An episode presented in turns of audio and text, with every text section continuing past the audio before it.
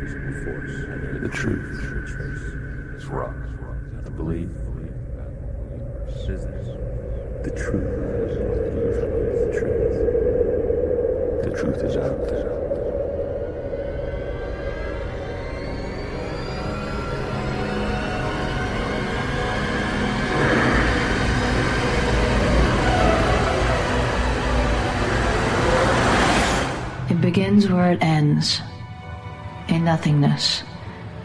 A nightmare born from deepest fears, coming to me unguarded. Whispering images unlocked from time and distance. A soul unbound, touched by others but never held. On a course charted by some unseen hand. The journey ahead promising no more than my past reflected back upon me, until at last I reached the end. Facing a truth I can no longer deny. Alone, as ever.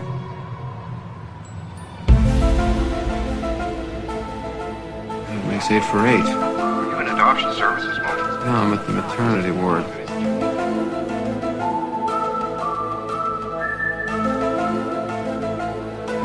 Fetching young mothers in there? Yeah, I think you might have a shot here, Frohike. You know anything about pharmaceuticals? Medicinal or uh, recreational?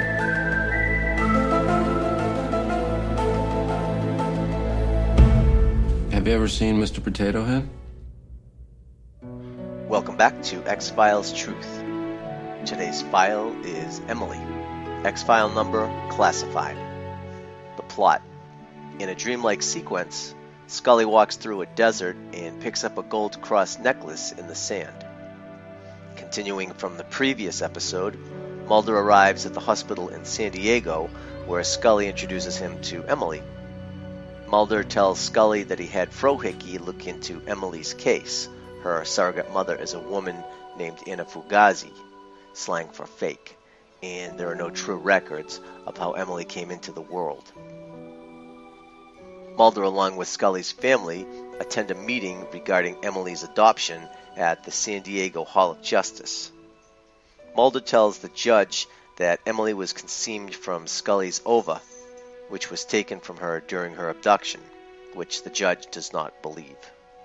Later, Scully receives a call from the County Children's Center that cuts off abruptly.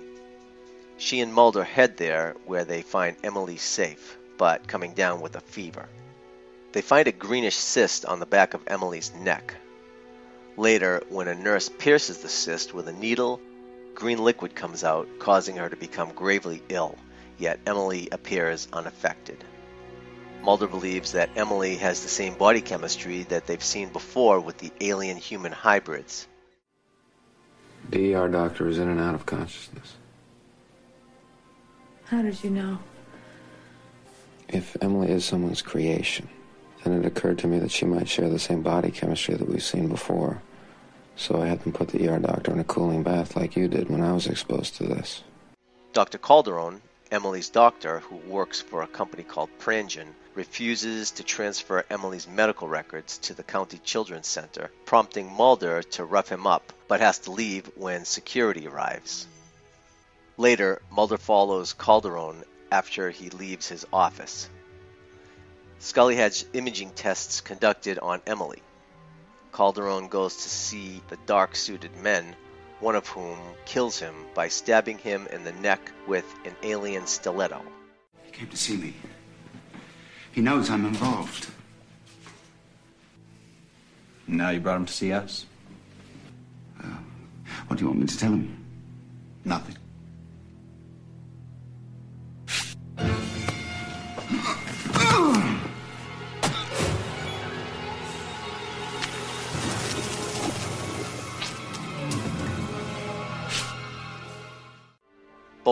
Then morph into Calderon. Mulder follows as one of them leaves. The results of Emily's tests show her to be suffering from a tumorous infection. The other Calderon arrives at the hospital and injects Emily with an unknown green substance. He escapes by morphing into someone else. Scully believes that he is continuing the treatments and the Sims were murdered because they were trying to stop him. Mulder follows the first Calderon clone into a building where he meets Anna Fugazi, an elderly woman in a nursing home. The doctor tells Scully that Emily is getting worse. A woman from the adoption agency arrives and wants to stop Scully from making decisions for Emily. Mulder connects the names of the women in the nursing home to the recent births and finds that Dr. Calderon was treating them. Christina Sherman delivered a healthy baby girl September 25th, 1994. Gretchen Miller. Delivered a baby boy March 18th, 1996. Evelyn Burmeister. Evelyn Burmeister delivered a baby boy June 21st, 1994. That makes eight for eight. Are you in adoption services, Mo? No, I'm at the maternity ward. Any fetching young mothers in there? Yeah, I think you might have a shot here, Frohike. You know anything about pharmaceuticals? Medicinal or uh, recreational? There's two prescriptions on their med charts that all these women have in common. Abbreviated PMZ 200 and Durtab. Estrogen and progesterone. Hormones. But that doesn't make any sense, Mulder. Pregnant women have those hormones in abundance. You wouldn't give those to pregnant women. You would these. Emily reacts badly to being placed in the hyperbaric oxygen chamber. Mulder finds medical records with Scully's name on them at the nursing home, along with a live fetus in a refrigerated chamber. Mulder finds Calderon entering soon after, and Detective Kresge arrives as well. Mulder and Kresge confront Calderon, who attacks Kresge.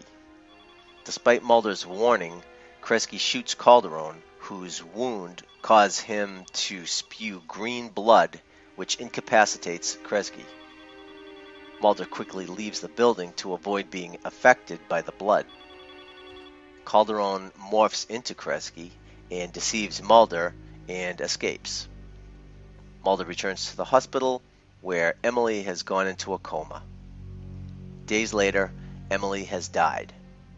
Mulder visits Scully at the funeral chapel, telling her that Kresge is recovering and all evidence at the nursing home in Prangen is gone. The only evidence left is Emily's body, but the agents instead find sandbags in her coffin along with Scully's cross necklace, which she had previously given to Emily. Who are the men who would create a life whose only hope is to die? I don't know. But that you found her. And you had a chance to love her. Maybe she was meant for that too. She found me. so you could save her. I was Detective Kresge? He's, he's doing better. He's out of the ICU. And the men who did this to him? They already cleaned up the nursing home. All the women have been placed in new homes. There's no evidence that anyone else at the Grand Jenny Corporation knew of Calderon's work. There is evidence of what they did.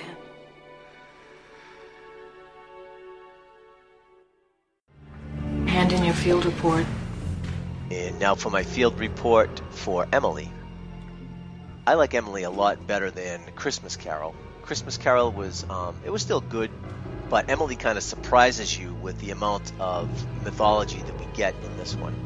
You don't expect it because of the Christmas Carol episode, which isn't so heavy with the mythology in the alien human hybrids, in the clones morphing into other humans and everything like that. And I forgot how much I liked Emily. So this episode gives you a little bit of that early X Files seasons feel when you see the clones morphing into other people. And that was probably my favorite thing about the episode, the feeling that it gave you of that, you know, season one, season two type of thing. And even though it's a really good episode compared to other X Files episodes, or at least other mythology episodes, it's not one of my top ones. Like I said, it's a good one, but it's not a top mythology episode. Compared to all X Files episodes, though, I'd probably give it an 8, 8.5, maybe something like that. On the mythometer, obviously it's a mythology episode. And for the sequelizer, it probably has a low potential for a sequel, which is really weird because mythology episodes always have high potentials, obviously, for a sequel because they're part of the mythology. But this particular branch of the mythology with Emily, I mean, she's dead and she's gone. So there's not too much you could do with that. You know what I mean? It's it's odd that you would have a low potential for a sequel in a mythology episode, but that's how I'd rate this one anyway.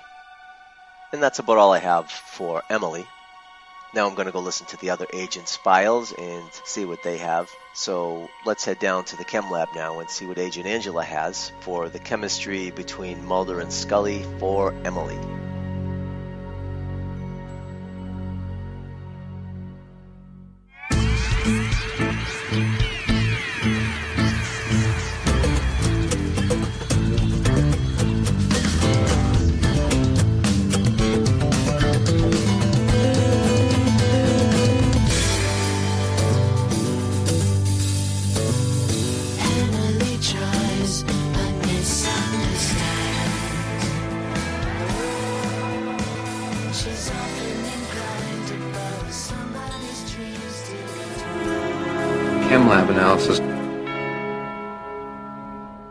agents.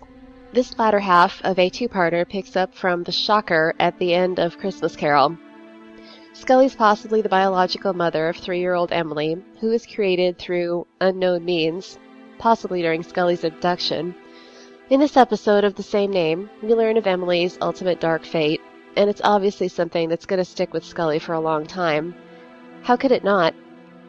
Despite some others' claims of purple prose, I personally loved the haunting opener of her finding her cross necklace in the sand, then turning to sand herself. It's prophetic, and we'll see why.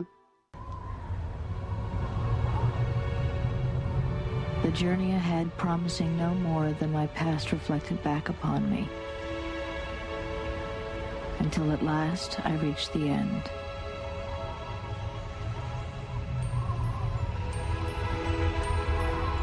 Facing a truth I can no longer deny.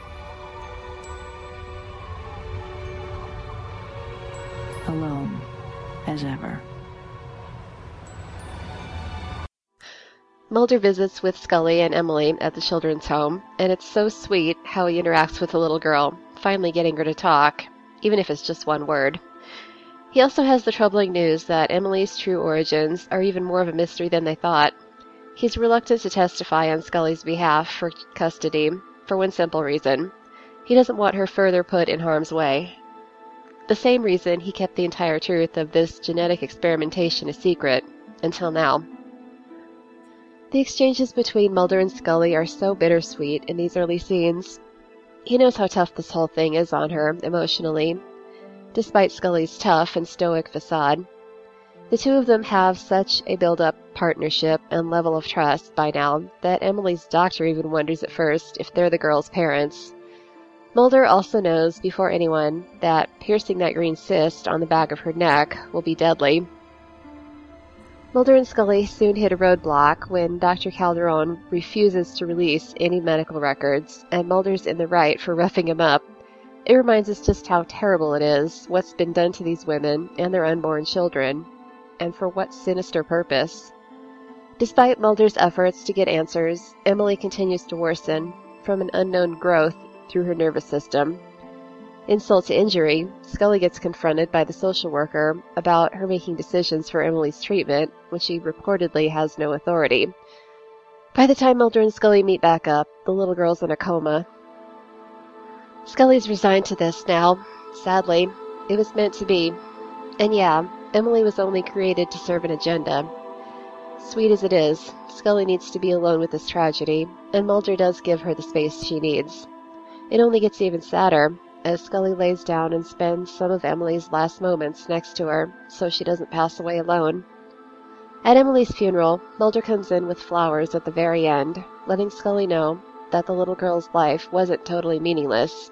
She was found and loved for however brief a time before returning to sand, only the cross necklace remaining. Until next time, this is Agent Angela.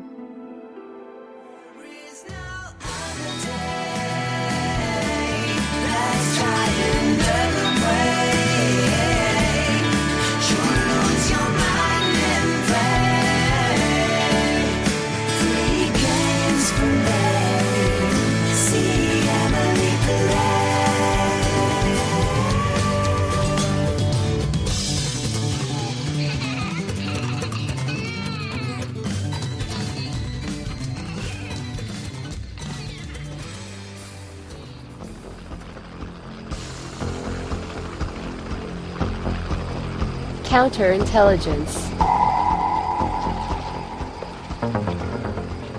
Inside information. This is Agent Stone with Counterintelligence with X 5.7 Emily. Original air date December 14, 1997. Written by Vince Gilligan, John Shiban, and Frank Spotnitz. Directed by Kim Manners. It begins where it ends, in nothingness. A nightmare born from deepest fears coming to me unguarded. Whispering images unlocked from time and distance. A soul unbound, touched by others but never held. On a course charted by some unseen hand. The journey ahead promising no more than my past reflecting back upon me. Until at last I reach the end, facing a truth I can no longer deny alone as ever. In this episode, Scully fights to protect her daughter's life while Mulder discovers her true origins. It is eventually discovered that Emily was created during Scully's abduction. Emily suffers from a tumorous infection and subsequently dies. Emily is the second of a two part story that began with episode 6, Christmas Carol. The young actress who originally played Emily was terrified of the hospital setting in the episode sequel Emily, and as a result, the producers had to recast the role and reshoot all footage featuring her, including her scene featured in this episode, and reshoot all footage featuring her in the previous episode, Christmas Carol.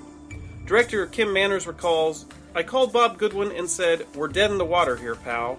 This little actress is not cooperating at all. We recast that role and started up again the next day. The show's casters replaced her with Lauren Diewold, who had previously appeared on an episode of Millennium. Due to the show's shooting schedule, the producers were unable to use Gillian Anderson to reshoot the previous episode's scenes, resulting in Anderson's double being used instead, with the footage pieced together in the editing room. The building used for the nursing home in this episode was picketed by anti redevelopment protesters due to the building being converted into a condominium complex. As a result, the producers kept a low profile by removing all X Files insignia from their clothing. A number of protesters still arrived, forcing the police to get involved. From The Inquisitr, August 21st, 2016. Bizarre UFO abduction. Woman claims 18 alien fetus abortions after being impregnated by gray and reptilian aliens who abducted her. An Italian woman, Giovanna Podda, came forward in 2010 with one of the most bizarre alien abduction stories ever. She claimed in an interview with an Italian TV channel that she had her first alien abduction experience at the age of four. She also claimed that gray aliens performed artificial insemination on her 18 times and each time deliberately aborted the alien hybrid fetus that resulted. According to Giovanna, the aliens used her to perform hybridization experiments. She said that the last alien artificial insemination she received was from another alien race, the reptilians, who told her they were enemies of the gray aliens. Giovanna allegedly got human doctors to abort her reptilian human hybrid fetus. The doctors reportedly examined her for pregnancy and found she was carrying a fetus with a cardiac rhythm similar to a human baby's, but they were shocked to find that she was not carrying a human baby, but a mysterious form unknown to science that she claimed was a reptilian human hybrid, according to UFO Blogger. She had her first alien abduction experience at four years old. Gray aliens took her on board their flying saucer UFO and placed her on a metal bed. They performed various physical examinations and experiments on her. They also collected tissue and blood samples from her body. When she was older, they began inseminating her with alien sperm. She had 18 successful alien hybrid conceptions, but the aliens removed all the fetuses from her womb after two months and continued growing them in laboratory test tubes. She claimed that each time they were going to remove the fetus, they would come down from their hovering alien UFO spacecraft and take her on board after making her unconscious by shooting a ray. Sometimes they would come into her bedroom to perform procedures and operations on her. She said that on several occasions when she returned home after being away for hours, her father would be very upset with her because he thought she had stayed out with her friends. Over several years, she was taken repeatedly on board alien UFOs, and during the period, she learned a lot about the aliens who communicated with her telepathically. The aliens were from a very distant star system, but they had established bases on the moon, moon and several underground bases on Earth where they were conducting biogenetic hybridization research and abducting human females for use in their research. Giovanna claimed she used her cell phone camera to snap many photos and videos of the aliens. Some of the aliens were gray alien looking, and others appeared to be reptilians. This is a classic depiction of a gray alien with their classic height, eyes, head, and the classic circumstances of them coming into a room and abducting people, explained an analyst who examined the photos. About 80% of abduction cases are the grays. They have a certain coldness, and in fact, Giovanna says that they have no morals, the analyst continued. They don't have any good or bad in them, apparently. The Inquisitr reported that alien hunters implicate the short grays in majority of alien abductions. They are believed to have been genetically engineered by the tall grays. Several photos allegedly taken by Giovanna were uploaded to several online conspiracy theory forums, such as Before It's News. The photos supposedly show the alien human hybrid fetus doctors removed from her womb during an abortion performed in 2010. Experts reportedly said the photos did not appear to have been altered. According to Giovanna, the aliens use her for hybridization and breeding experiments because their species was endangered. The aliens were unable to reproduce themselves as a result of genetic abnormalities. They chose Giovanna and several other human females for use in breeding research to conserve their species after they found that the human race was genetically compatible with theirs. Giovanna learned from the aliens that they were researching developing a new alien human hybrid race. The hybrid race would be dominantly alien in genetic composition, but just enough expression of human genes to make them adapted to life on Earth. She also hinted during an interview that the human race could be in danger because once the aliens have developed a viable alien human hybrid race, they would proceed to exterminate the human race and repopulate Earth with their new alien human hybrid species, as the Inquisitr reported. Human doctors reportedly examined her and found that she had strange implant in the center of her brain. The doctors were baffled because they were unable to explain how the metallic capsule was placed there. But Giovanna explained that the aliens pushed the metal into her brain through her nose using a strange instrument. She showed interviewers a photo taken by a friend soon after the surgery to implant the capsule in her brain. The photo showed her with strange marks and mysterious fluorescent substance on her body. She said that during several abductions, when the aliens performed surgical procedures, they left visible marks on her body. They also often spread a strange fluorescent powder. The alien surgeons told her that they used the fluorescent substance as a disinfectant to prevent her from getting infections from them. It also protected the aliens from getting infections from her. Samples of the strange powder were allegedly collected from her room, around her residence, and from her lawn. The substance was tested at an institute in Bologna, Italy, and allegedly found not to be a natural substance. It allegedly had strange magnetic properties. The aliens also used human subjects to develop vaccines and antibodies. They injected humans with viruses that were lethal to them but harmless to humans, and then returned to collect blood and tissues used to cure alien viral infections. Giovanna released a statement after she came forward with her weird testimony. The Greys, her abductors, are a race that, unlike us, have no feelings, she said. This explains this cynicism of their actions. They can ne- feel neither love nor hate, and when they impregnate me, they do it artificially and not sexually. Even if they are technologically advanced, the sole fact that we are human beings makes us superior to them. Giovanna's story generated a lot of public interest and sparked furious debate on alien conspiracy theory forums. Her story also encouraged others who had gone through similar alien abduction experiments to come forward after suffering in silence for many years due to fear of ridicule. As for now, I'd say this case is open. So, the final word on Emily does FBI stand for Federal Bureau of Imagination?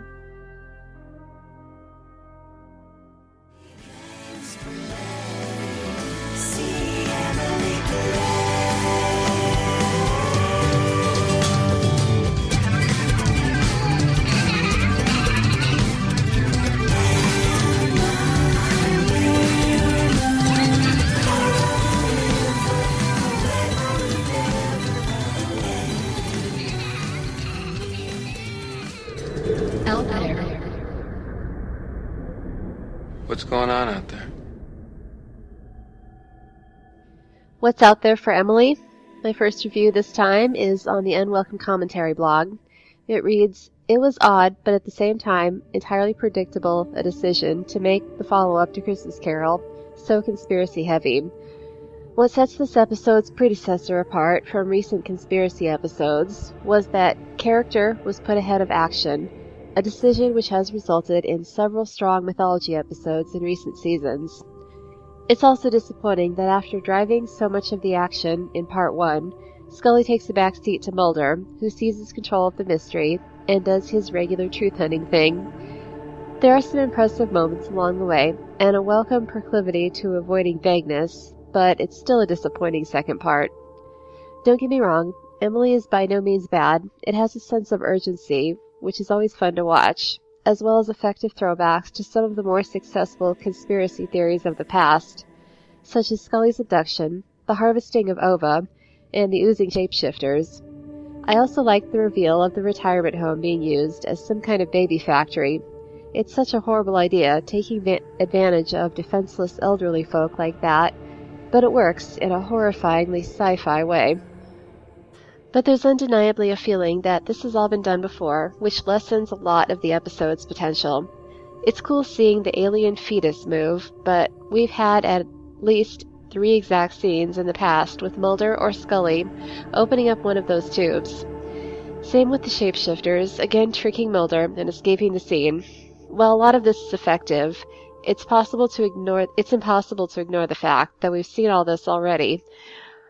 While Scully isn't as active a participant here, likewise her family, their reaction to last episode's doozy of a cliffhanger occurring off screen, there are some wonderful moments. The imagery of the teaser is pretty remarkable.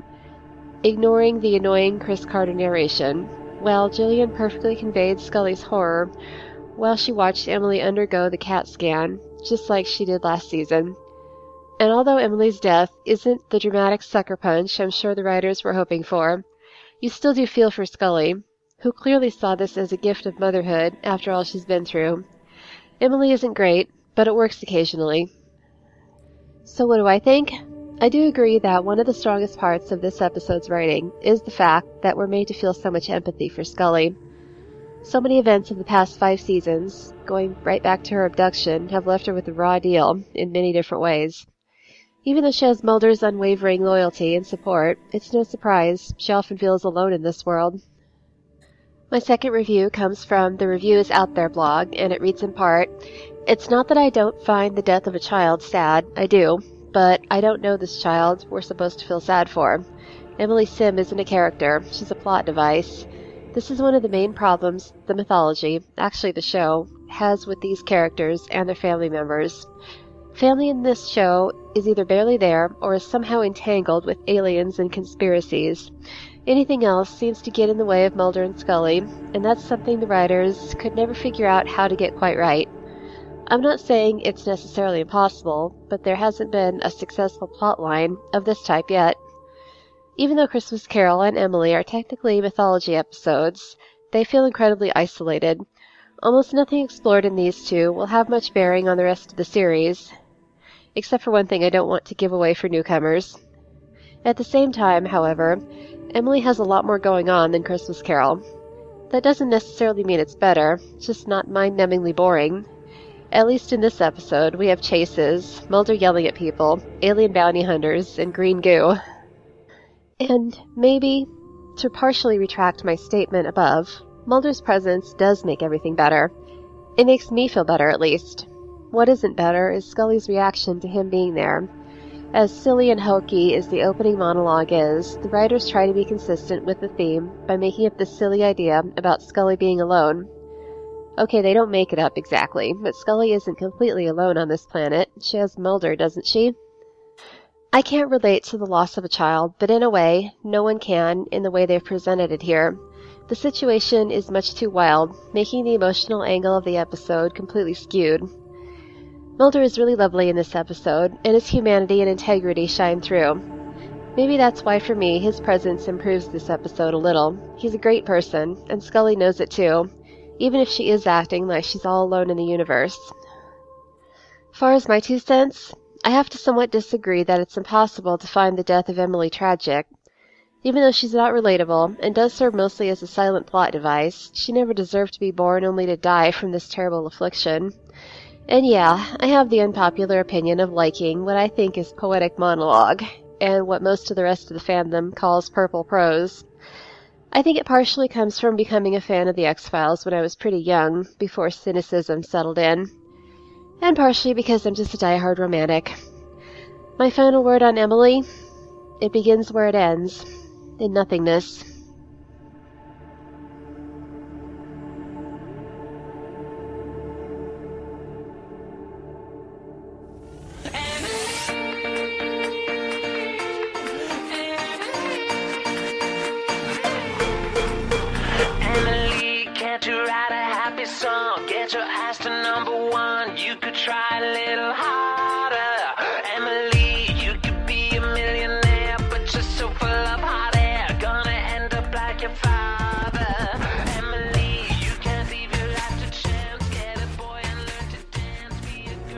Character profiles. But these aren't humans, Scully. Profiles in character. From the look of it, I'd say they were alien. This week's profile William Scully Jr. William Bill Scully Jr. was portrayed by Pat Skipper and Ryan DeBoer and Joshua Murray during childhood flashbacks. He was the eldest son of William and Margaret Scully and brother to Dana, Melissa, and Charles Scully. Bill Jr. had followed in his father's footsteps and joined the U.S. Navy. Bill Jr. was never impressed with Fox Mulder and got angry with Dana when she did not tell him about her cancer. He did not understand why she had not told anyone why she was still at work. Dana told him she still had responsibility to the people in her life even though she had not told them about it. Bill angrily asked Dana if her responsibility was to Mulder, and if so, why was he not with her after she was pushed down the stairs by Michael Kritschgau? She ignored his question. Dana Scully ended up in the hospital after she collapsed at the hearing into Mulder's death. Mulder first met Bill Jr. when he and his mother came to visit Scully. Bill asked Mulder to leave the work out of Scully's illness to let her die with dignity. Later, when Mulder brought the chip to Scully as a possible cure, Bill again attacked him. He accused Mulder of being the reason why he lost one sister, and now it seemed like he was losing Dana too. Bill became increasingly worried about his sister when she stayed with him and his wife Tara one Christmas. Dana received a strange phone call that led to the house of a woman who had apparently committed suicide. Scully believed that the voice on the phone was Melissa's. She disappeared from the house, physically and emotionally, quite a bit over the Christmas holidays, and Bill became worried when she told him she believed Missa, Melissa rang from beyond the grave to get her to help Emily Sim, and that she believed Emily was Melissa's daughter. He sympathized with Scully's desire to have a child because he and Tara had not been able to become parents for years until the time of the episode. He tried to convince her Melissa was not Emily's mother, and showed her a photograph of Melissa obviously not pregnant about four weeks before Emily was born, to which Dana replied that there may have been surrogate motherhood and that the family did not know much about Melissa's whereabouts at that time. Bill and Mrs. Scully are shocked to learn that Dana Scully is in fact Emily's mother. They all attended Emily's funeral and were distraught for Scully. William Patterson, Pat, Skipper, was born September 23, 1958, and he's a television, film, and voice actor.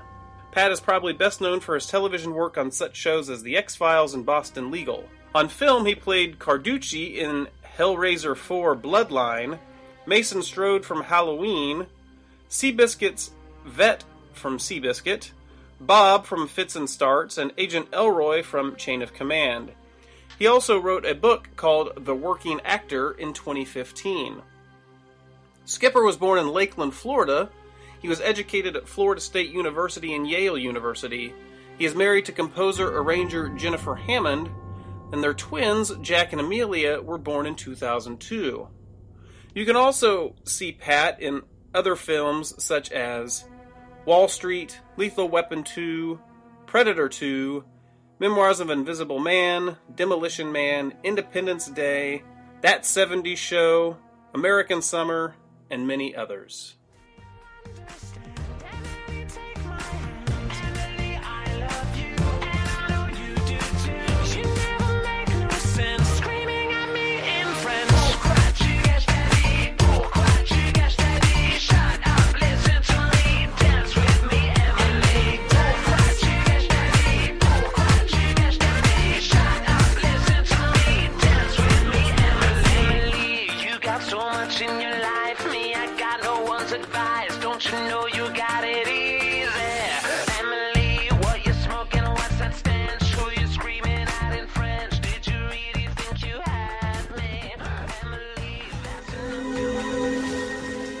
You checked your email? I found these in my email this morning. And now the female with the emails, Agent Angela. Hey everyone, we got a blast from the past from Darklyn Corvin on Facebook, one of whose favorite episodes is Firewalker from way back in season 2. Now, it's generally not one of the more memorable episodes among a lot of fans, but when one of these pops up as someone's favorite, I need to rewatch it. Since I wasn't around for season 2 on XFT, I'm going to give my pretty brief take on Mulder and Scully in Firewalker. After the cold open, our heroes are in the basement office, watching a tape of a news report on the robotic explorer Firewalker, who also resembles an insect, and now inexplicably at the bottom of a volcano. One of the most memorable moments recalls how Scully's recently back and recovered from the ordeal of her abduction. Mulder's concern is touching, but she does need to get back to work, for her own sake, and for the sake of their partnership. Soon after, we get some more iconic scenes of Mulder and Scully searching around with flashlights in a dark room. Never gets old. By the end of this strange tale of a silicon based life form, Scully's had to give Mulder the message, once again, that she's back, and she's not going anywhere. Damn right. Even in this episode, that's not as much of a crowd favorite among many, it's obvious how much she is back, in her rightful place, as a skeptic counterweight to Mulder. Thanks for that, Darklyn Corvin. How about the rest of you? Got any early season favorites you'd like mentioned? Drop us a note on Facebook or Twitter. Next up, I ran across a pretty cool link on Twitter from X Files News about how The X Files is one of the three most watched shows in the entire world. Um, yeah, we already indeed could have told you that. Head on over to our Twitter to check that out, and give us a follow if you haven't already. That's what I've got for this time around. Be sure to like our Facebook page and follow us on Twitter at xfiles underscore truth, and you could also drop us an email if you'd like at xfilestruth at live.com or visit our website xfilestruth.com. And if you've been enjoying the podcast, we would really love it if you'd leave us a star rating or a short review on iTunes. The truth is still out there, and it's never been more dangerous.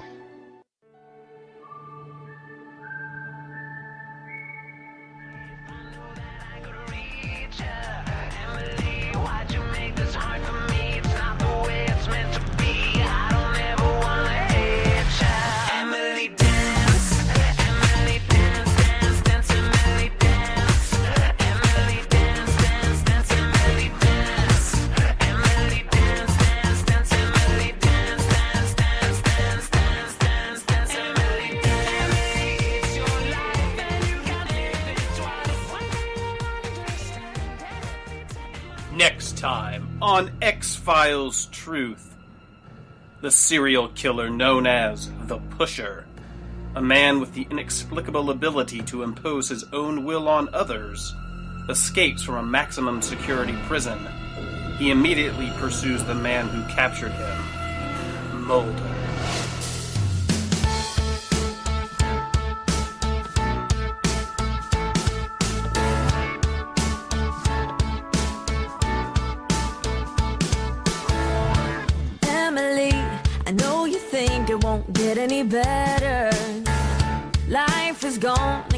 So tough. Emily, you believe you will never ever, never ever find that you're enough. That closes the file for Emily. And remember, if you'd like to have your voice on X Files Truth, just record whatever you want to say that's X Files related and put it in MP3 format and email it to us as an attachment, and we'll put it in the show. If you want to find out about the music that we used on the show today, just go to xfilestruth.com. We list it there with links to our other content. And I guess that does it for Emily, which was a pretty cool two part mythology, kind of unexpected. We will see you guys next month for another good episode. We get to see Pusher again in Kitsunegari.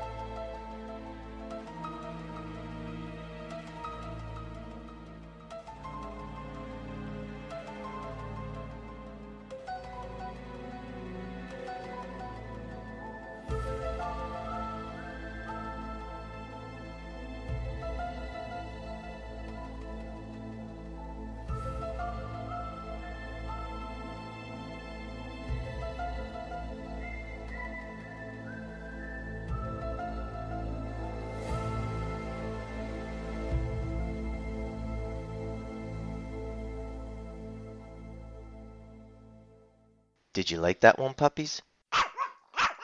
I made this.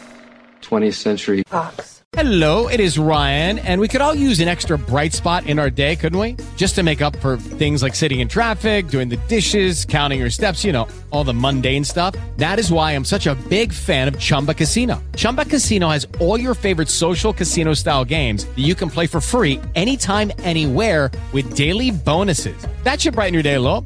Actually, a lot. So sign up now at chumbacasino.com. That's chumbacasino.com. No purchase necessary. Group. Void were prohibited by law. See terms and conditions. 18 plus.